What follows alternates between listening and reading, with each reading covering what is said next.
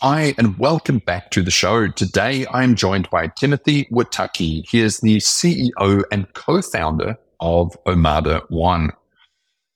Timothy is a veteran of the Philippines. He's been here over 15 years himself. He is a veteran of the outsourcing industry. And relatively recently, back in 2021, he founded Omada One, setting up his own outsourcing firm based on his own executive experience of the industry. So it's a great conversation with Timothy to chart his journey, both in the Philippines as a person, but also through outsourcing as a professional.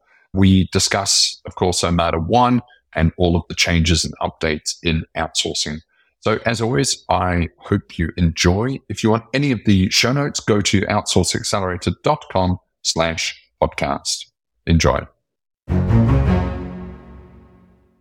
This podcast is brought to you by Outsource Accelerator. We are the world's leading outsourcing marketplace and advisory. We help big and small businesses with their outsourcing needs, and we can help you too. We cover everything from offshore business and staffing strategy, optimal outsourcing structures, implementations, and fully managed services.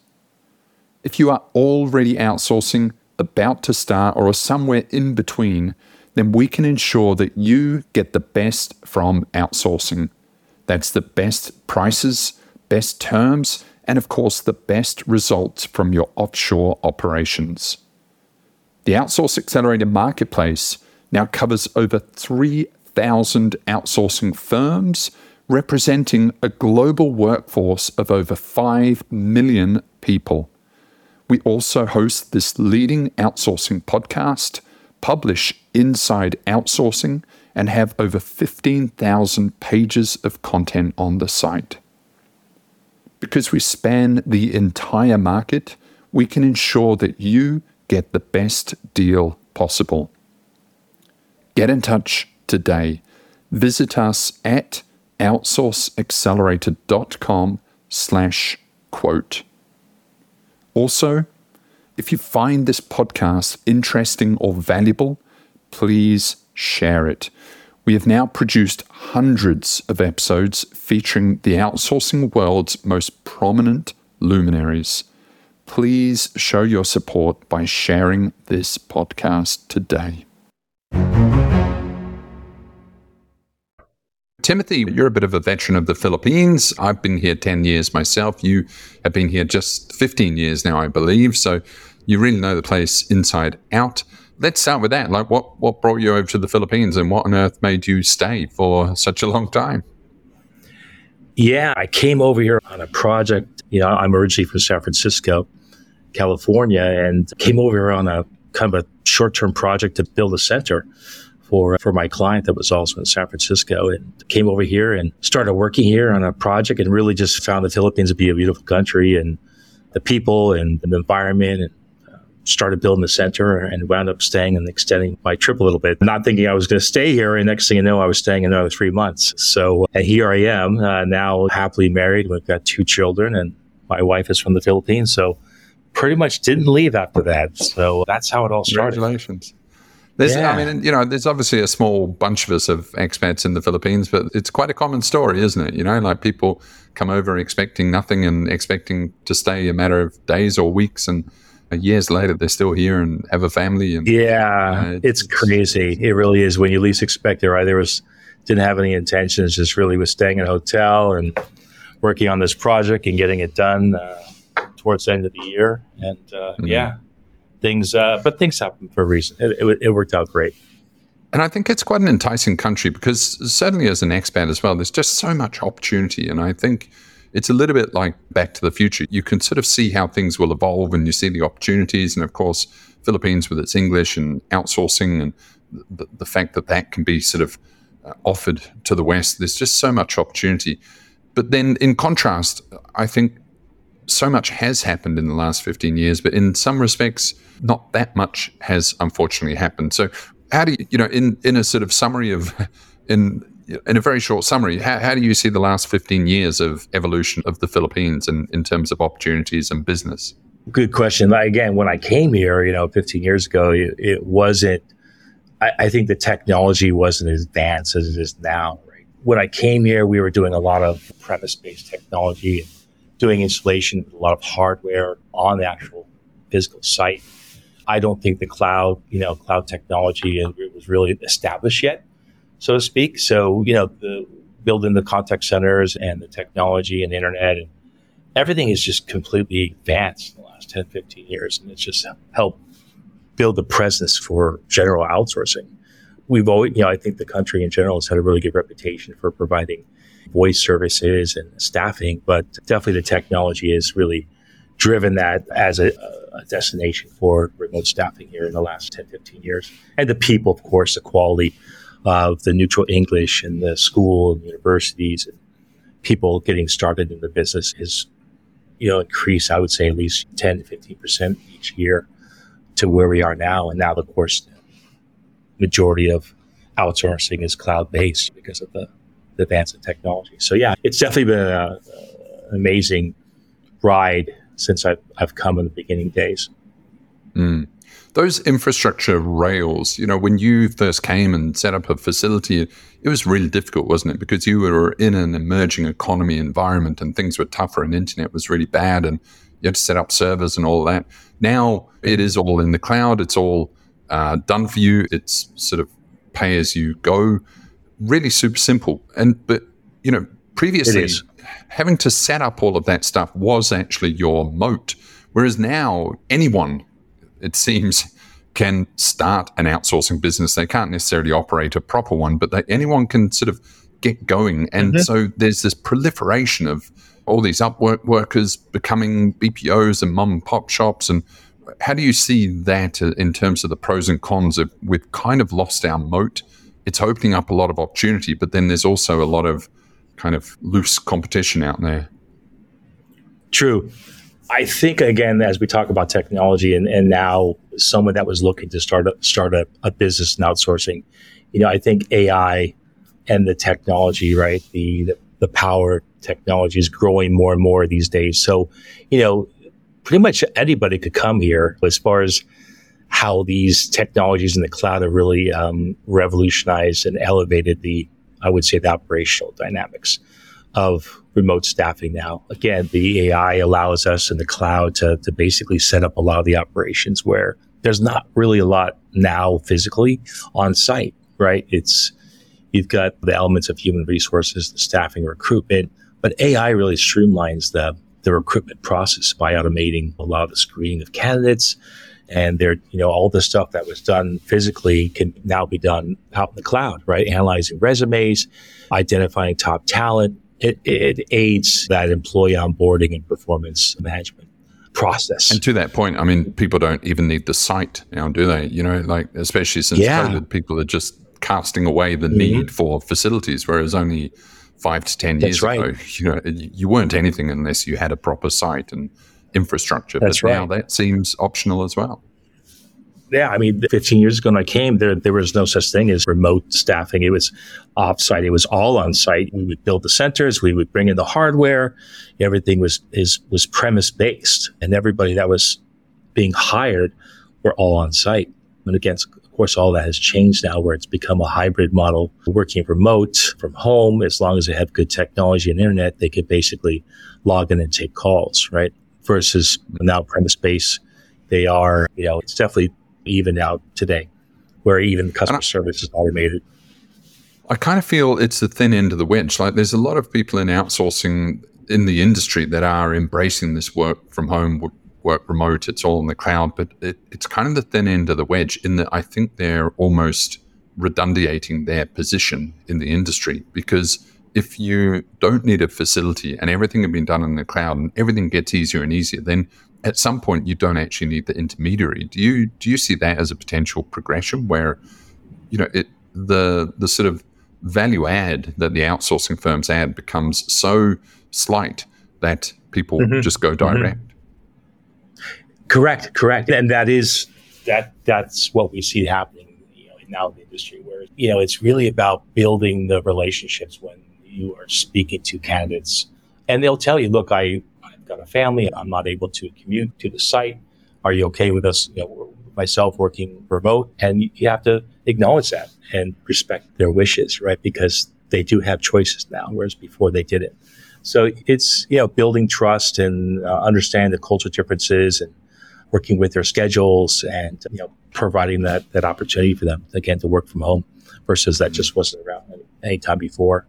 So again, it's it goes back to good old um, fashioned finding and retaining the talent and making sure that you provide them the, the, the necessary tools and they've got good they have a good working laptop. But those are really the key factors when it comes to you know the combination of working on site or working from home remote. So, Timothy, you're very much an industry veteran, and you have obviously been based in the Philippines, the heart of the outsourcing industry for the last 15 years. But recently, you, you made the move to build your own firm. Can you tell us, and that's obviously Omada One, can you tell us your journey from executive to founder and what what prompted you to make that jump? Yeah, well, I, I, I, had a previous BPO before, but it was not here in the Philippines. I started a, a BPO while back, close to even before I came to the Philippines. That we started actually in the US, and we also were providing in Central and South America. So it was a combination of English and Spanish support, and that's kind of where I, I started the business, previous business. And we did that for a couple of years, and, and it went really well.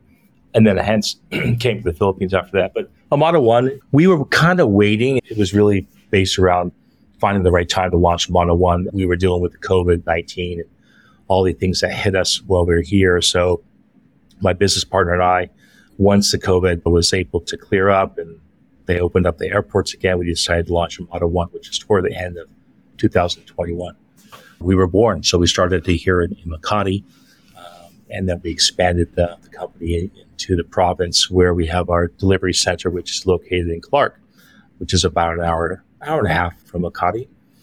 But what do we do? We are a sourcing company and we provide, again, that dedicated remote staff and offshore staffing services, both on site and remote work from home. And we build and we scale dedicated, you know, pretty much custom tailor fit support teams that, that meet our customers' expectations. And we kind of stayed to, and again, we've been in the business a while. So with the launch, we decided to kind of stick to the niche, the specialization that we feel are we're really good at, and that's kind of the niche areas or industries that we know um, for our clientele. So we, I think, our main services we stick to accounting, bookkeeping, CPAs. Then we do a lot of digital marketing and social media content work. But that's kind of what I guess uh, would be our niche specialization. Right, right.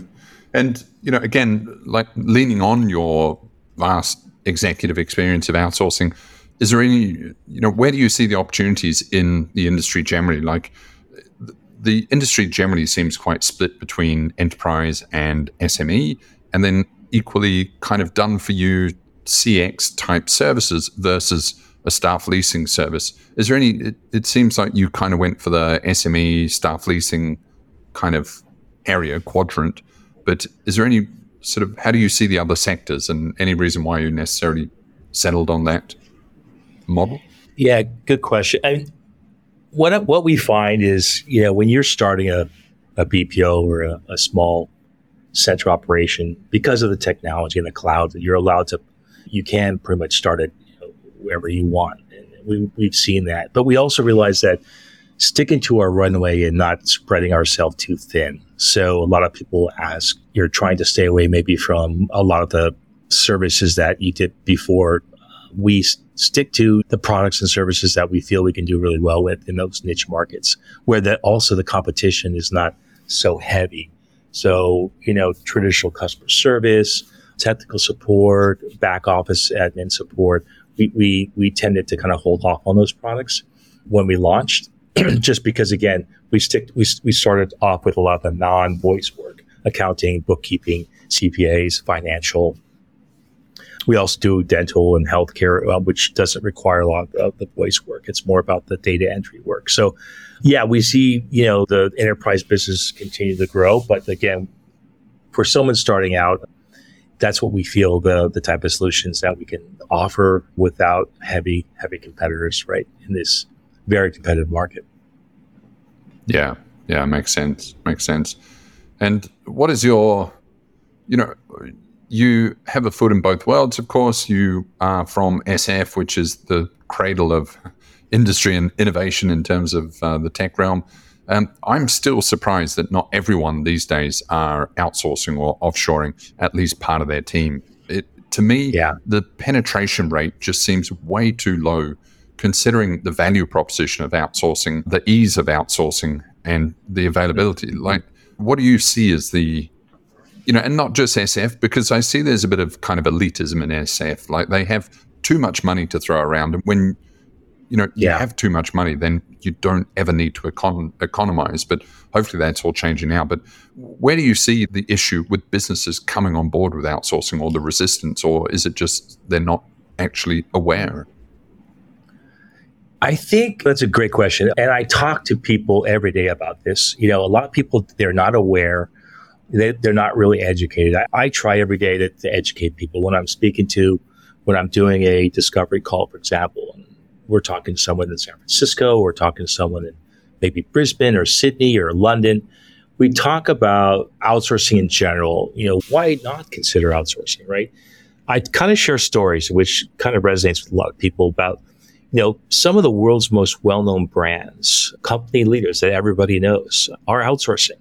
And I kind of share that and educate them of, you know, outsourcing really has become an integral strategic asset in their arsenal. So I talk about, for example, some airlines like let's say United or Delta, or British Airways, Qantas. I use them as kind of a prime illustration. While airplanes and fuel undeniably play a pivotal role in their operations, they don't constitute the ent- entirety of their business, right? They, for example, Apple outsources majority of their entire product lines, manufacturing to special, specialist partners here in Asia, right? They don't do that in San Francisco these industry giants recognize that the power of outsourcing, you know, the non-core functions to specialists like people like us, um, allows them to really focus and concentrate on their core competencies, right? As far as what they do best. Um, Apple's are Apple's brilliant when it comes to marketing and product management, but it's all made here. They're all made in Southeast Asia. So I think helping people understand what is really truly outsourcing. It's finding niche partnerships. And so we, that's what we do. We serve as educators and partners that really help them educate them on, on the pros, the cons, the good, the bad uh, of outsourcing. And that's what I find really helps when I'm talking to people about what is outsourcing, where do we see the trends, and where do we see the, the industry, you know, heading. And let's say, for example, they're saying why the Philippines. Well, again, yeah, we, we, we educate them, you know, all the, the good things that are, are, available here in the Philippines as the world's call center hub now between here and India, how the quality and the capabilities and adapting to the advanced technologies are here now. They're all in place. Um, mm. So I, I kind of educate people about that because again, I've been here for 15 years now. So I've seen that transformation of technology and learning skill sets where even before there was no such thing as KPO, right? People know BPO, but they don't know about knowledge process. Whereas before 10, 15 years ago, people weren't looking at knowledge process and uh, a lot of those skill sets that now we do have in the Philippines. They, they, just all, weren't around, were they? I, I you know, I yeah, have been outsourcing here for sort of whatever, almost 15 years. And back then it was very basic skill sets, but now there is a sort of full range of skill sets. And, and I think those, that higher range of capabilities are more applicable to SMEs, aren't they? Because they need generalists, they need people that have initiative, they need multidisciplinary mm-hmm. people, they need kind of techie sort of roles. 15 years ago, it wasn't available, but now that whole suite of roles is available. And also, as you say, like the technology is so much simpler. You know, there's just so much less friction. Um, That's right. Funny, and, and that penetration is. It so is. It is. It, and again, it just these are some of the things that we've seen evolve right in the last you know 5 10 15 years where it just wasn't around but now the people they've got the skill sets they've got the education they've got certifications every major company in the united states uk europe australia they're all here right now because it allows people to really support those functionalities right where before they just didn't have the skill sets or they didn't have the training to do it yeah And I, you know, I read a book and I, I mentioned this in, in that every single big company offshores to some extent. And, you know, especially if you throw in the manufacturing component, then absolutely every large company offshores.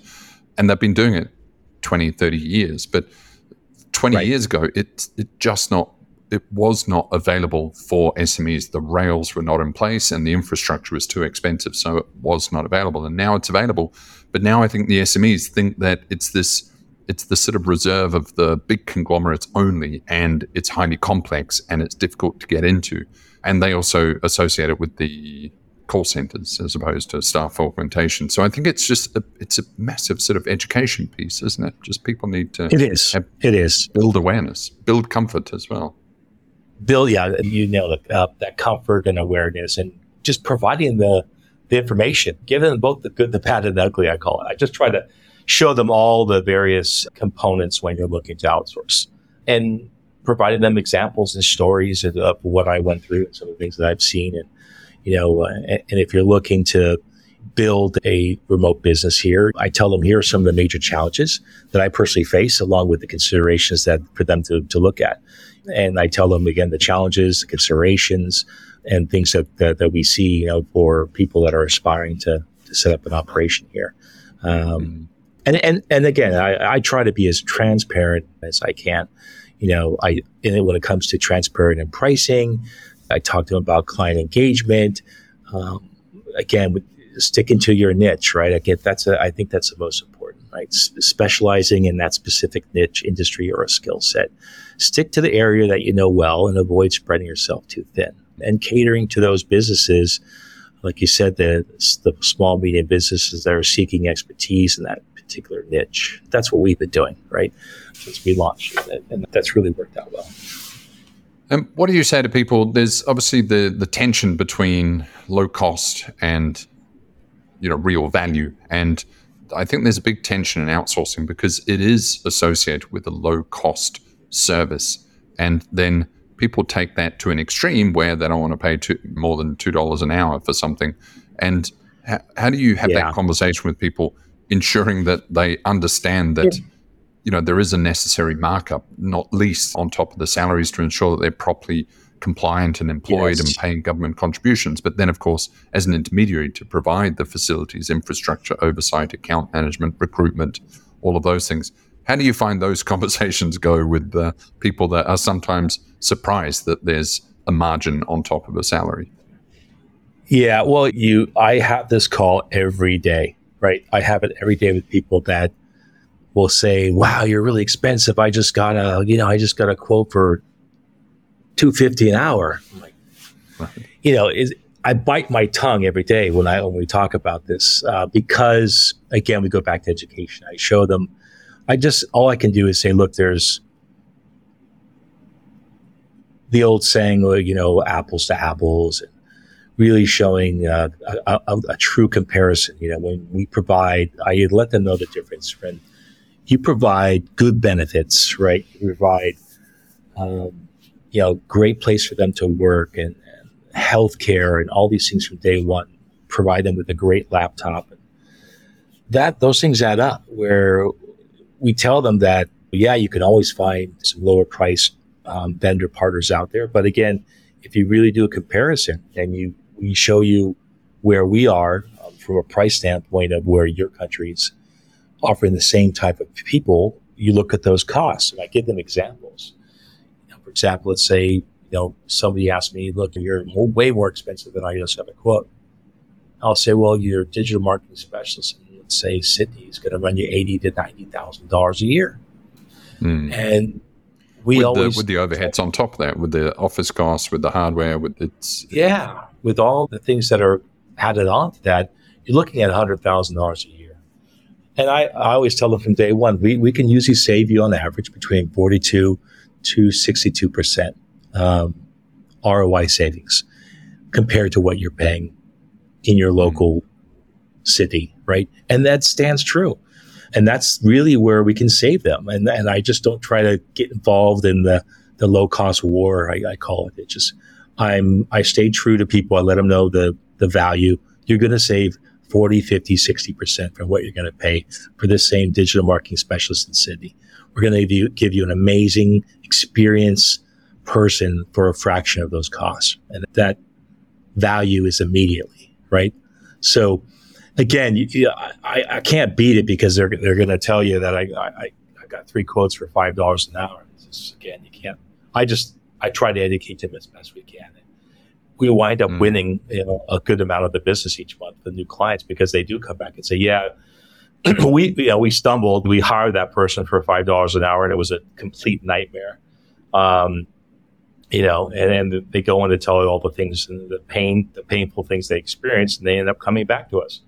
And so I always keep the door open. I always tell them, look, you know, there's there is always going to be a low cost provider, but when you've done your research and you've you've done the comparisons, and we're, we're here, happy to help you, and and when you come back, and they do, you know, 60, 70 percent will come back and say, yeah, you're right. We tried the cheap cheap solution, it just didn't work. It was not a good it was not a good fit. They left us in the middle of yeah, a very important campaign.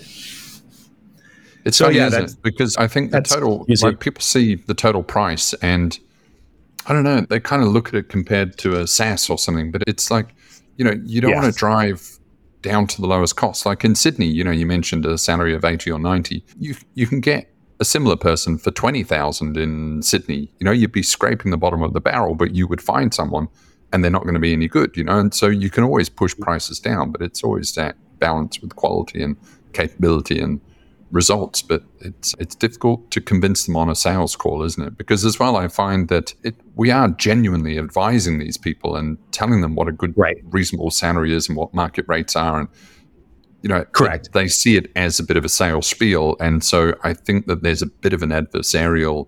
They're not going to completely, you know, trust in your 15 years of experience because you are trying to sell them. So it's it becomes difficult, yeah. And then they is. have to go and they have to go to onlinejobs.ph and find the two dollar worker and get disappointed and then come back. It's, it's they come crawling back, but it is. Yeah. It, it, but it does, you know. And again, that's why we try to educate them as best we can. We, we give them the research. We show them the comparisons. We have a whole research team that, that shows them. This is not us. We're we're sharing the information that we got from the providers in your area, and this is what they say. Right, the Seeks and the Glassdoor and, and people that have posted their salaries. So we show that right away in comparison when we're giving pricing.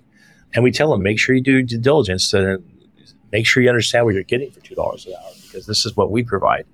And we have a retention rate of, of close to 97 to 98%. Mm-hmm. So there, there's some good success behind those rates that we quote because we do retain our staff because they stay and, they, and they're happy that we provide them a good working environment they have great benefits, and those things are not cheap sometimes. So we're, we'd rather spend that money and make sure that we have good, happy staff. So yeah, I don't think again it's never going to go away, but at least we try to give them as much education as we can. So when they're doing the proper comparisons and they realize that you're not going to get much for that low dollar quote, you're going to learn the hard way, unfortunately. Yeah, it is unfortunate. And what is your position on remote versus office? You have a facility. Do you encourage all clients to use a facility or do you give them the option? And how are you seeing that trend? Yeah, I mean, s- since COVID 19 has ended, we've seen, I mean, again, a lot of our, a lot of our clients, they do prefer to have their staff on site.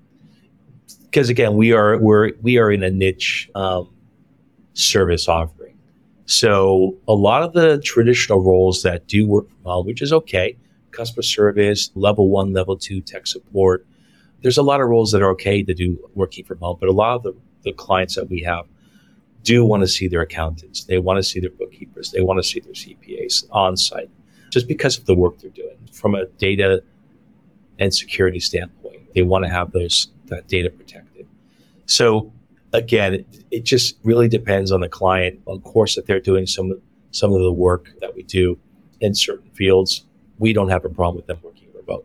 But again, we provision the laptops. We are an Apple house, so all of our employees have Apple Macs. Apple does an amazing job provisioning the laptops, putting on the proper software for the clients, and then we ship out that laptop to the person that's working from home.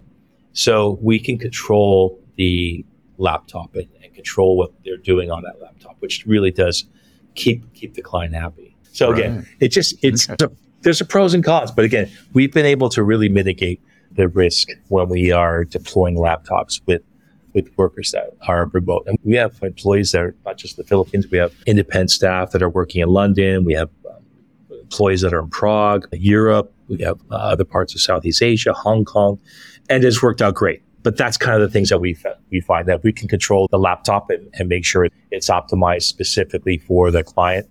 And if anything goes wrong, we can shut it down instantly. So that's kind of how we address the remote staffing, working with our customers. Yeah, it's pretty, it's essential now, isn't it? Because no matter your position on whether office or home is better, you, you've also, obviously, the client has final say, but obviously, there's a big, the staff members obviously have a big say as well. Yeah, and if everyone's demanding to be home based, then it's it's difficult to push against. It is, but again, we try to find that medium point, right? Where it's like, hey, we you know you have to use our computers, we have to provision them properly with for the expectations of the customer, right? So uh, again, that could be easily done deployed with our with the software and so forth, depending on what they're doing. But it, if it's done right, then we don't see a problem. It's worked out pretty well. So again, it's all about keeping the, the client happy and keeping the, the, the staff happy and make sure that there there's a effort from both sides, so to speak. Mm. You mentioned it only took about five minutes, and you mentioned the AI word. What's your thoughts on that? Is it really sort of, you know, integrating, penetrating into the outsourcing? Do you think it'll damage kind of job opportunities, or do you think that it will improve processes? What, what are your thoughts on the the march of technology, automation, machine learning, things like that? Yeah, I mean, this has come up, you know, even last year and this year as the you know, GP chat, all these platforms have popped up, right? And everyone has been kind of scared when they talk about it as far as the jobs replacing. But rapid advancements in technology and AI integration, I think the continued advancements in technologies like AI, machine learning, and automation into the, into our industry may reshape the outsourcing landscape. I think tasks that were traditionally outsourced might be automated. While new opportunities, again, for those higher skilled roles may emerge. So I think, yes, it's going to replace a lot of the um, time consuming and repetitive tasks that we're used to in the industry. But again, I think people are going to um, upskill themselves. They're going to get properly trained and they're going to learn um, the other skill sets that will be able to, for them to work in. And, and again, again, that's where we see it moving the advancements with technology and robotics, automation. And again, with the, you know, and especially with cybersecurity, right, with increased remote work and the outsourcing of, of critical business functions, there's going to be a, we feel there's going to be a heightened emphasis on cybersecurity with all this changing and happening with AI and technology. So ensuring that the security of data privacy and sensitive information will be will be a priority for both outsourcing providers and the client companies. But that's are you worried that AI might undermine the demand for offshore jobs, or do you think that it will complement it and just kind of speed everything up? I think it will speed everything up because again, we use it when our clients ask for it, right? The chatbots, the technology. Again, I think there's always going to be a human element. I, I don't think the human element will ever go away. I think the AI and what I've seen, and we use it today in a lot of different applications for our clients when it comes to customer experience. It complements, right? It, it, I use it every day, right? When I'm using customer service and I'm contacting people in the US and different companies, it, it helps because it kind of identifies the questions that you are looking for and it prompts you to kind of put that data in before you can get it escalated to a human interaction. So I think it's as long as it's properly managed, I think it's a, it's a good thing. I think it's gonna it's gonna help the industry in general. It's being used today pretty much all over the world. But again, I think from a, a perspective of outsourcing, I think it's gonna it will help the the jobs. I think the human element, maybe a portion of the human element around customer experience, customer care, might go away in the next couple of years. But again, I think a lot of those people that are in those roles can also this is an opportunity for them to learn the skill sets and, like I said, upskill themselves with the, the product knowledge and getting certifications and learning things online and get certified. The good thing about the cloud is you can pretty much get out there and learn everything out there. A lot of information is free or, or it's not that expensive. There's a lot of you know certifications when it comes. To, we put a, a, lot of our staff through certifications in line with their career pathing. We want to help them. Mm-hmm. So let's say you are in you know, level one customer service and you're working for a big BPO. You, you can train yourself and learn and spend a lot of your off time learning new skill sets so that when it does happen, this change does go into more effect with AI and technology, you'll be ready. You'll be certified. You'll be able to, you know, apply for those other opportunities, you know, where you weren't ready before. So I think it's all about preparation. Yeah. And the market, you know, I sometimes I worry for the market because I see it getting so commoditized in terms of staffing is just staffing. But in some respects, I see it as such a big opportunity because it, it's the broader TAM or opportunity is basically as big as employment itself, which is obviously one of the biggest industries in the world, if not the biggest. And I just think that we will eventually get to a point where every company in the world hires people yeah. globally instead of locally. And as soon as, well, when they hit that tipping point, it's just massive. But I do see, you know, as I said, I do see that things are getting commoditized in terms of the provision. So, how do you mm-hmm. stay ahead with Omada One in this highly competitive market? How do you differentiate yourself or, or keep your product cutting edge? Well, again, it's yeah, I think it's really focusing on quality over quantity, right? Again, we tell people we're very transparent with our pricing and, and how we set ourselves apart from a lot of the competitors. I think a lot of the tools that we use when it comes to staffing and recruitment I think building really good relationships and pooling of those candidates. We've got a great reputation. And again, I've been here for quite a while. So I think that's a very good leverage when it comes to setting ourselves apart from a lot of the competitors is the technology, how we do our staffing and recruitment and the benefits. Again, we offer really good benefits from day one. We don't wait till they go into probation period and things like that. So there's a lot of people that are looking for opportunities not so much for the money, but they're looking for something that's stable and they can get benefits for their families right away. So a lot of these things that we do, we invest heavily in that employee benefits and the technology. So we can stay on top of those things when they are looking at um, vendors to choose. And they ask us, you know, mm. how are you with, with, with, the, with benefits for, we want to make sure our staff are not, are, are taken care of we walk them through that. We, we, we show all that um, when I'm giving proposals. So I, I, provide that inside our proposals so they can see the provider that we work with, the healthcare from day one, getting their laptops from day one. Um, and we're a fair price. We don't, you know, we share that with them that the majority of the price that we quote them on, majority of that is is going towards their salary, right? And then we break it down if they ask. Here's what it costs for benefits and workstation, laptop, we don't have a problem. We try to be tr- transparent with, uh, with the mm. customer. Mm. So it does resonate well with people when you do that when it comes to the comparisons. Yeah, and in some ways, it doesn't need to be overcomplicated, does it? Because you look at traditional employment oh. in the West or anywhere, you know, it hasn't really evolved much over the last kind of 500 years. You know, you, well, I don't know, maybe two or 300 years, but you employ them, you keep them happy. There's the HR principles, there's management principles you give them a good environment, and it doesn't need to be overly complicated or overly sort of technologized, does it? You know, it's just running a good service, treating staff well, yes, and connecting the two ends. It, it doesn't need to go too far away from that, does it? And then if you do your job well, there's just such a massive market because there's another 40 million businesses that are yet to outsource. And I think that wave is coming soon. Yeah, I mean, again, I, I try to, I guess you, you said it, I try to keep it simple. I don't try to complicate things. You know, we, transparency and just being straight up with them from day one, letting them know this is what we offer. This, it's all about the finding the right person for you. The staffing model is pretty, pretty basic. You know, you know, people are looking for any angles. I tell them this is what sets us apart, right? It, yes, it's a highly competitive industry. But our strategic approach, again, uh, being transparent.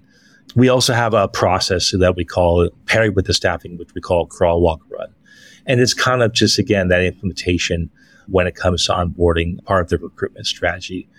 we again the process really begins with the careful monitoring around that sourcing of outcomes it's really gradually moving towards setting the productive goals helping we also help with the clients establishing the job descriptions right so we w- once they've completed the job descriptions they get it back to our hr and recruitment that really approach ensures a smooth transition once we understand the role right and then the initial observation um, to walk them through it when we start the sourcing and identify, let's say, two to three top candidates for them. Because that's really what they want. They want a really seamless um, process. They want to know that we can shortlist pretty quickly some good staff. And then we put them in front of them. And then we also give them the opportunity to, also be part of that final vetting of the staff, but as far as the interview process. But that's pretty much it. Yeah. Yeah, it's it's so beautiful in its simplicity, isn't it? And you know, I think that's part of the messaging as well, and part of the education. It, it it's not complicated. It doesn't need to be complicated, and it's just like traditional employment, except they're sitting in a different location. And I think yeah. you know businesses in the West that are scared to get going, scared to try it, they sort of see it as something a lot more, a lot more scary or complex or committal, and it's just really kind of getting people started with the model that they're so familiar with. You know, the as a business. They mm-hmm. would have mm-hmm. been employing a lot of people over years already. So it's just an extension of that. But slowly, yeah. slowly, I think the world's getting there. Slowly. And do you think that it will become a default? You know, I whether it's outsourcing or call centers or whatever, or remote work, uh, you know, I just feel that the time of localized employment is mm-hmm. kind of over. You know, like why on earth would you, especially if you're from a small town, a small catchment, why on earth would you just limit your employment pool from that area. It, it just doesn't make any sense. Yeah, yeah and, and again, I, I'm, I'm with you 100%. The globalization and educating people to start outsourcing, it just makes business sense. You know, why limit yourself in your, in your local area when you can find really good, top quality talent pool, you know, globally, mm. not just the Philippines, but all, all over the world.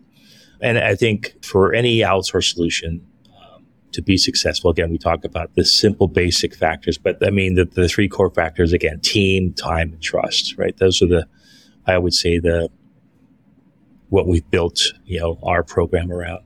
So when, again, those factors in place and put the right people in front of them and you provide them a great working environment at a, a fair market price, then I think we'll start to see that, like you said, people that are haven't considered outsourcing, they'll start to open up, start to put their guard down and, and be more acceptable to opportunities that we can provide them and help. Because at the end of the day, we, we're here to help their business grow, scale and grow, and help them with a lot of those time consuming, low marginal work that they shouldn't be focusing on, anyways. They should be focusing on growing their business and doing what they do best. And that's where we come in. Yeah, it's a huge opportunity, isn't it? You know, I mean, the, just people are paying for the staffing and then there's a little bit of margin on top but they get you along with the bride you know it, it's amazing you know you've been living in the philippines 15 years you've been deeply involved in outsourcing staffing business solutions not that you're necessarily directly working for them but it, it's all part of the package isn't it and it's helping people guide what's happened, guide people and, and getting the business results they need. It, it's just such, plus they can save 40 to 62%. Like it's a no brainer, isn't a, it? You know, they get all of that support. A, they're getting all that support from an entrepreneur that's been there and done that's, you know, built four or five companies and, and sold them off with a great exit. And so they're getting that as part of the package. So when we talk to people, they, they might not see that right away, but then they do a little more background as they research, and they're like, "Wow, yeah, this is not your first, this is not your first rodeo." I, I tell them, "No, it's not. I'm here to help you scale and grow. This is what, these are the areas that we, we can help you with. Um, this is not your business. You, let us help you. Let us help you scale and grow and build your business. And this is a great model to do it. Outsourcing, outsourcing will really help you with your company. Um, yeah. So once and they, on that, once they, you know, a little bit on that Look, I really value a true partnership, and I really think that the client can really go far if they treat it as a true partnership. However, I see that there is a little bit of a tension because they're feeling like you are a service provider. You know, some of them sort mm-hmm. of refer to you as a vendor, you know, and yeah. kind of diminish you down to a look, just do the job, just do the job. And then it's very difficult to offer advice on a partner level and really even having a seat at the table. Do you find yeah. that much? It's difficult, isn't it? Like they so quickly want to sort of put you into a closet. Look, we'll pay the invoice. Go away. Don't tell me how to run my business. Like, do you find that, or do you find that a lot of people are open to? More or getting it? I do. I don't want to. Yeah. I have clients right now that are like that. They completely, they have no information. They, they have no regard as far as leveraging uh, our expertise to help them, other than you know, here's your invoice this. How's how's the staff doing? They don't want to have the, the meetups. They don't want to have the reviews that we offer either bi-monthly or monthly and with our operations teams and show them they want to see the KPIs, but they just hands off from uh, from, from mm-hmm. our side. They want to do it themselves and just send us an invoice. We're happy that the staff's on time and they show up to work. And but yeah, unfortunately, we have to bite our tongue. It's not a large portion. I would say probably fifteen percent don't really want our advice and guidance uh, when it comes to that. But the good thing is most are, are becoming more receptive and open to to our suggestions because we've been there and done it. You know, we've been doing it for a long time. So the model works. What we're doing works. It's been proven over and over. We've got the clients and the case studies and everything to show them. It's just some people are just not open to having us serve as a guiding light, you know, for them. But that's okay. You know, again, if we can capture 75, 85% and help them, and that's good for me. Uh, I'm yeah. happy with that. Right? We can't change them all, but we try our best.